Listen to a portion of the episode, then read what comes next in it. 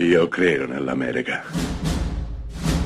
Francamente me ne infischio. Io sono tuo padre. Anna Nishimasa. Rimetta a posto la candela.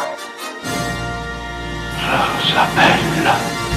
Siete a Close Up, questa settimana parliamo di computer, di intelligenza artificiale e quanto mi piace andare a ripescare pellicole che sono praticamente dimenticate dai più, tant'è che non le sento più citare quasi da nessuno. Il film di oggi è del 1983 e si intitola Tuono Blu, interpretato da Roy Scheider, il protagonista dello squalo di Steven Spielberg. Tuono Blu è un film che per la mia generazione fu importantissimo perché ci regalava un sogno, ci regalava l'idea di un elicottero ipertecnologico, super armato al servizio della giustizia. Ecco che Roy Scheider è il pilota di questo prototipo particolarissimo, ma entrerà ai lui in contatto con informazioni assolutamente riservate che devono essere tenute segrete. Ecco che il film vira, diventa un film di spionaggio, una corsa contro il tempo per cercare di salvare la vita e proteggere quella preziosissima tecnologia perché non venga usata in maniera sbagliata. Contraltare del duro e puro Roy Scheider,